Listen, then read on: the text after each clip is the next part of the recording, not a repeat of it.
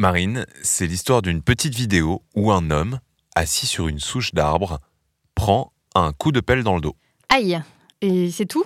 Ouais, c'est absolument tout. Cette vidéo, c'est l'une des premières vidéos virales du site College Humor, un site qui répertoriait des vidéos d'humour un peu potaches, un truc pour les millennials avant même qu'on les appelle les millennials. Comme son nom l'indique, ce site a été fondé par des étudiants de l'université de Richmond en Virginie, Josh Abramson et Ricky Van Veen. Ça a été créé en 1999. Le New York Times raconte cette histoire dans un article qui date de 2005. Tout ce qu'ont fait Josh et Ricky, c'est de réunir en un seul endroit des centaines puis des milliers de contenus de vidéos de blagues que les étudiants s'échangeaient auparavant par mail. Résultat, College Humor est devenu un des incontournables du web et en 2005, il réunissait 4 à 5 millions de visiteurs uniques tous les mois et générait 2,4 millions de dollars en revenus publicitaires et en produits dérivés, t-shirts, etc. Le pouvoir de la blague sur Internet. Bon, aujourd'hui, ce site est tombé dans l'oubli et je crois même qu'il n'existe plus. Oui, et on va voir dans cet épisode que l'humour n'est pas une anecdote dans l'histoire du web et qu'en une trentaine d'années, beaucoup de choses se sont produites. Orange vous présente le mémo. Bonjour Marine. Bonjour Germain. Bienvenue à toutes et à tous dans Le Mémo, le podcast qui décrypte pour vous l'actualité du numérique à travers les médias.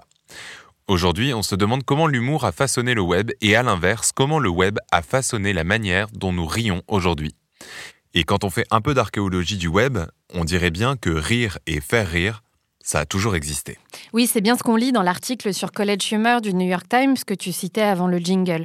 Dès qu'on a pu s'envoyer des mails, participer à des forums, communiquer en ligne de quelque manière que ce soit, on s'est fait des blagues, on s'est envoyé des chaînes de mails, des images, des vidéos pour rigoler.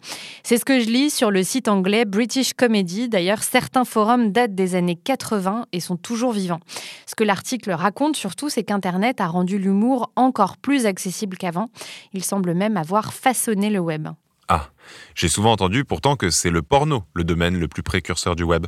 D'ailleurs, il me semble qu'on y avait consacré un épisode, il y a un peu plus d'un an. Eh bien, il semblerait que l'humour aussi, d'après un article du Guardian, Jim Handler, un vétéran de l'Internet des années 70, affirme que l'humour a été une force majeure au cours des deux premières décennies de l'Internet, peut-être après la pornographie. Il se souvient qu'à l'époque, ceux qui bâtissaient le web s'échangeaient des contenus en lien avec la contre-culture. Mais on sait pourquoi l'humour est arrivé si tôt dans l'histoire d'Internet? L'humour, c'est ce qui nous lie les uns aux autres, ce qui contribue à constituer la société. En fait, le psychologue Rod Martin explique dans cet article que nous cherchons tous des points communs avec les autres dans nos communications interpersonnelles. Et quand ces points communs, cette réalité partagée n'est pas évidente, l'humour peut nous permettre de nous moquer de ces incompréhensions, d'adoucir nos différends. L'humour, c'est aussi un aspect essentiel du développement de l'être humain. Dès le plus jeune âge, on se conforme à ce que le groupe estime drôle pour s'intégrer. Et aujourd'hui, eh bien, on passe une majorité de notre temps sur les réseaux sociaux. Ils sont devenus l'espace public, le lieu où se déroule une grande partie de nos interactions sociales. C'est aussi un espace où on est un anonyme parmi les autres et où l'humour nous permet de trouver un terrain commun. Hmm, grâce à des vidéos de chats ou des gags pas très fins Et oui, l'article du Guardian date de 2011, la période où le phénomène LOLCAT explosait. Ce qu'explique la journaliste, c'est que ces vidéos ne sont effectivement pas très fines, tout simplement parce qu'elles sont le plus petit commun dénominateur entre les individus. C'est une forme d'humour assez universelle qui dépasse même les barrières culturelles qu'on n'a pas besoin d'expliquer. Ce mécanisme est au fondement de l'humour Internet, fait de punchlines, de réactions très efficaces à l'actualité. Un spécialiste de l'humour de la BBC propose d'ailleurs quatre points qui caractérisent l'humour en ligne brièveté, actualité, authenticité et autonomie. Je crois que je reconnais toutes ces caractéristiques. En effet, il faut que la blague puisse circuler un peu partout, sans contexte. Le plus grand nombre doit pouvoir la comprendre c'est bien pour ça qu'on voit énormément de blagues liées à l'actualité sur Twitter. Et c'est comme ça qu'est née l'une des formes d'humour qui infuse jusque dans les stand-up, la punchline en 140 caractères.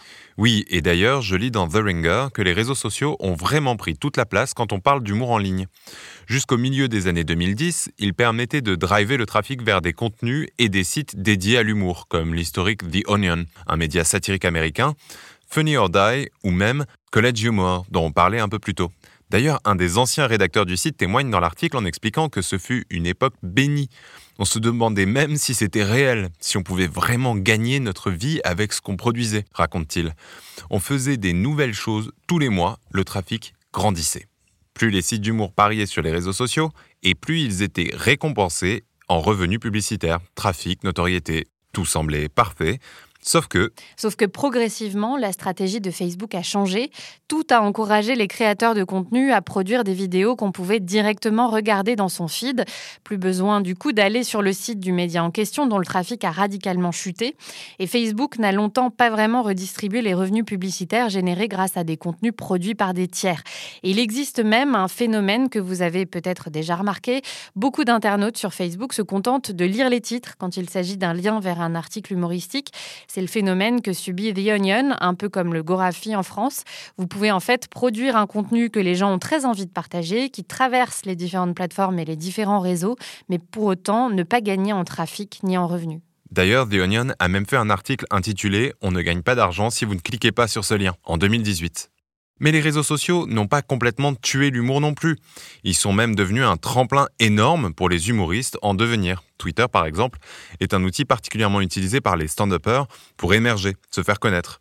Mais je lis aussi sur un article de la BBC que les réseaux de microblogging posent aussi des difficultés aux chroniqueurs qui écrivent des sketchs. Même quand vous écrivez pour un late show, une émission diffusée le soir, il y a des chances que 17 personnes aient déjà fait votre blague sur Twitter dans la journée explique l'une d'entre elles. La concurrence est devenue rude.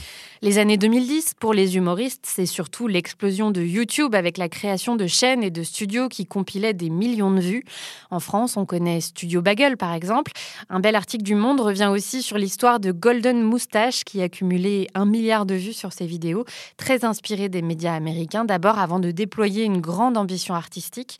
Leurs vidéos ont permis de révéler des humoristes comme Kian Kojandi ou Monsieur Poulpe entre autres. Aujourd'hui, le studio est intégré au groupe M6, mais pour le monde, ils sont l'incarnation d'un âge d'or de la fiction sur Internet. Aujourd'hui, c'est le réseau TikTok qui rebarre les cartes de l'humour en ligne, d'après ce que je lis dans un article des échos. L'application dépasse largement Facebook, Instagram et WhatsApp en termes de nombre de téléchargements avec plus d'un milliard d'utilisateurs au compteur. Ce qui fait le succès de cette app, c'est qu'elle valorise les contenus très courts, 15 secondes environ pour accrocher les internautes qui passent d'une vidéo à l'autre très rapidement, où on passe d'un challenge à un gag, à une vidéo gênante, à un extrait de sketch, etc. Ce qui a d'ailleurs forcé des applications plus old school comme YouTube à contre-attaquer en imitant certaines caractéristiques de l'application chinoise. YouTube propose maintenant des shorts, des formats courts de moins de 60 secondes. Ok, donc euh, c'est la fin du stand-up, du spectacle écrit et produit en salle. Maintenant, il faut enchaîner les blagues de 10 secondes Alors, pas si vite car on dirait bien que le stand-up connaît un revival via la plateforme Netflix, qui investit énormément dans des exclus de spectacles de noms connus, comme Seinfeld. The Economist relève même que l'humoriste a signé un deal de 100 millions de dollars pour deux spectacles et l'exclusivité de la diffusion de ses interviews, intitulées Des comédiens qui boivent un café en voiture. Tous les mois, la plateforme diffuse de nouveaux spectacles de stand-up et semble en avoir fait son nouvel élément différenciant par rapport aux autres plateformes rira bien qui rira le dernier alors? En tout cas, merci Marine et merci à toutes et à tous de nous avoir écoutés.